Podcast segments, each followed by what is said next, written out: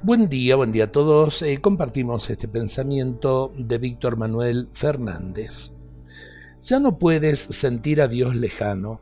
En realidad, Él nunca puede estar lejos porque es Dios, que todo lo penetra, que está en lo más íntimo de cada cosa. Si Él no estuviera presente en un objeto, ese objeto simplemente desaparecería, se esfumaría en la nada.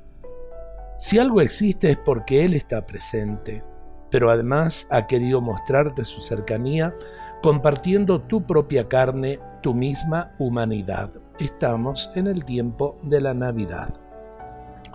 Todo lo que puedas sufrir también lo sufrió Él en carne propia, con un corazón como el tuyo, en una vida como la tuya. Probó los límites de la infancia, el cansancio del trabajo, el desprecio de los demás, la pobreza, el abandono de los amigos, la tentación, la incomprensión de los malos, la frustración, el fracaso, el hambre y la sed, la muerte. Pero él también sabe que en medio de las angustias existen los pequeños regalos de la vida.